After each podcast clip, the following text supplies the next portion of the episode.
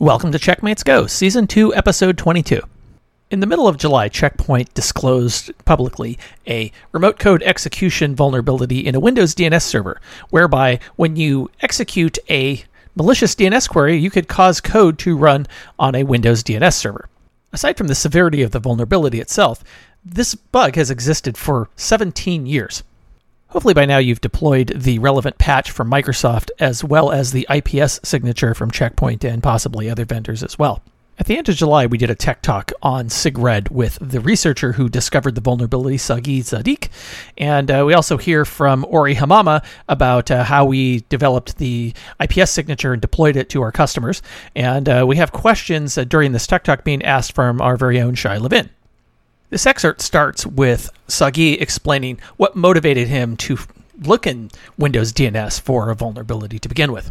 So the goal of this research was to find a bug that would let an attacker escalate his privileges inside the Windows domain environment. The traditional approach of uh, achieving this goal is to usually exploit a bug in the S M B and R D P services, just like the infamous vulnerabilities Eternal Blue and BlueKeep, if you are familiar with those. Um, since these targets are very popular among security researchers, we decided to go for other services that could be exploited to achieve the same goal, but may have seen less research in the past.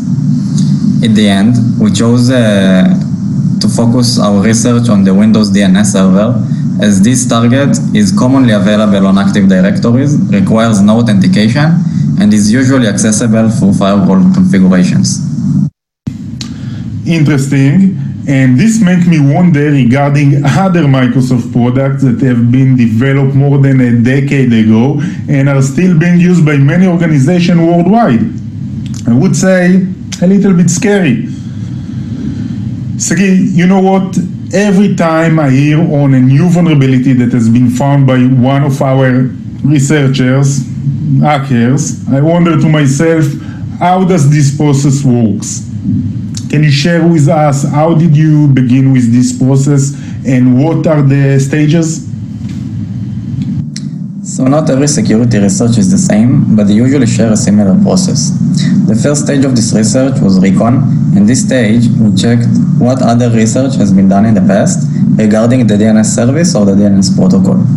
We also checked when was the last time that a security vulnerability was discovered in this target, and whether there are new features that were introduced lately that could possibly contain vulnerabilities. The second stage of this research was reverse engineering the code. Because we don't have the source code for the Windows D N S server, we had to reverse engineer it back from compiled code uh, to something that resembles uh, source code uh, that we could easily review and look for vulnerabilities. This process t- usually takes some time, uh, but it teaches us a lot about the fundamentals of the service, and it is a requirement uh, for a good research. The third stage of this research was learning the protocol. Like Picasso said, uh, learn the rules like a pro so you can break them like an artist. If I want to be able to find vulnerabilities inside uh, Microsoft's implementation of the D N S protocol, I must understand every detail and every nuance uh, about the protocol so I could spot implementation mistakes. Sagi, can you explain in a few words what is SigRecord? I must say that I'm in this field for twenty years already. I think that I know D N S services quite good, but I have never heard about uh, SigRecord before. And also, why Sig? Couldn't you use like more common record, like A record, M X record, or a T X T record? So generally, a Sig record is a record that contains a cryptographic signature of some information. It is most commonly used as part of a DNSSEC protocol, which is a more secure version of the D N S protocol. It makes complete sense to me that you uh, have never heard uh, about this record before, as I didn't heard about it as well uh, prior to this research. As far as I know, it should have been deprecated in two thousand four, and it is much less common than uh, A record or M X record, for example. There's a general idea in security research that if you want to find bugs, you should look at the more obscure features of the protocol, also known as taking the path least traveled. Um, as we didn't look at S M B or R D P for our research target because they were researched a lot by, uh, by the InfoSec community, the same idea applies here. If there's a bug in parsing of A records or M X record, for example, someone would have probably found it by now and report it. Uh, so we have to look at, uh, at records that are people that people are not familiar with.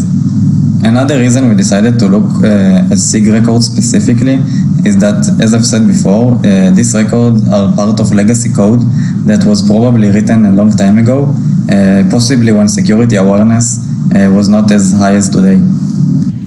I think that uh, this is the first time that I'm starting to realize uh, your point of view, which I must say fascinating.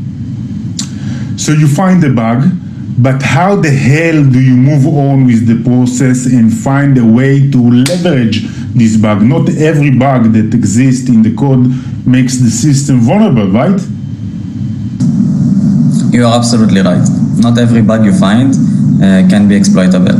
Sometimes you find bugs that exist in an uh, unreachable code path, and uh, other times Microsoft applies mitigations that completely eliminates uh, a specific bug class. You can take null derefs as an example. Uh, SigRed specifically is a heap-based buffer overflow that uh, Microsoft defined as likely to be exploitable. Okay, so let's say that someone out there wrote a code that leveraged the bug in order to get admin privilege on the D N S server machine. If you was the attacker, what attack vectors would you use? We have written about uh, possible attack vectors in our blog post, which I, uh, by the way, recommend uh, that you check out for even more technical details. Um, but uh, the most common attack vector to exploit this vulnerability uh, would be an attacker that is already present in the LAN environment.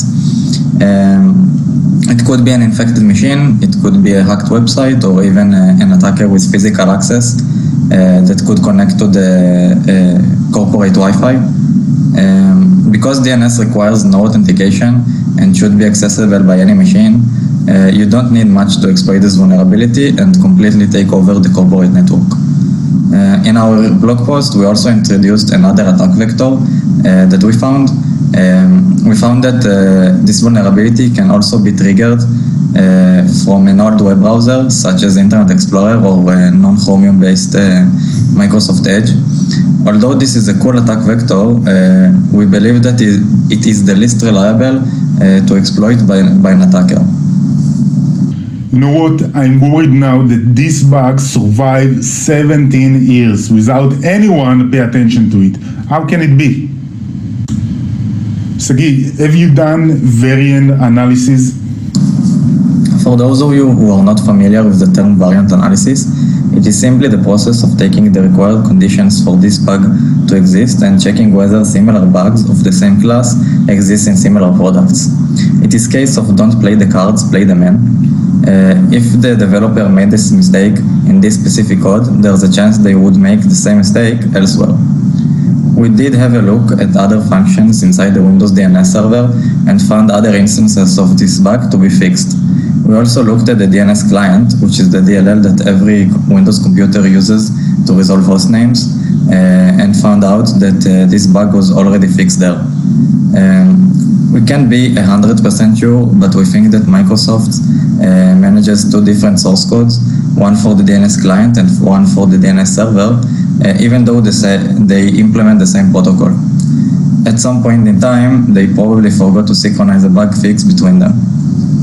Sagi, it's interesting to know what is the internal process of alerting the stakeholders, I mean the external ones, uh, Microsoft in this case, and the internal owners, uh, the relevant uh, group managers, the network protection and the endpoint protection uh, owners.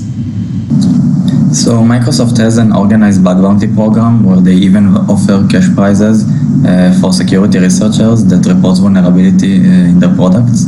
Uh, this is not the first time we report a security vulnerability we find uh, to Microsoft, so we are quite familiar with the reporting process, and uh, this went with no issues whatsoever. Uh, we also reported this vulnerability uh, internally inside Checkpoint, so the relevant teams uh, will be able to start uh, writing protections uh, against this uh, bug. Ori, I hope that uh, you didn't fall asleep while Sagi and I were uh, talking. Uh, can you tell me about the process from your side and what does it involve? Also, how does Checkpoint customers are now protected from SigRed? So, we can share that in general, we conduct ongoing threat-less keep evaluation process. We're also analyzing vulnerabilities, attacks and campaign, also developing the corresponding protection. All of this is based on the various resources and worldwide sensor that we have. Following the interesting research conducted by Sagi, we have managed to cooperate and analyze the vulnerability. And by evaluating both attack and legitimate traffic, we have managed to find the exit patterns relevant for developing the protection and ensuring attack cases are covered. When Microsoft released the Patch Tuesday updates, we have immediately pushed the relevant protection to our customer. Thanks for listening to Checkmates Go.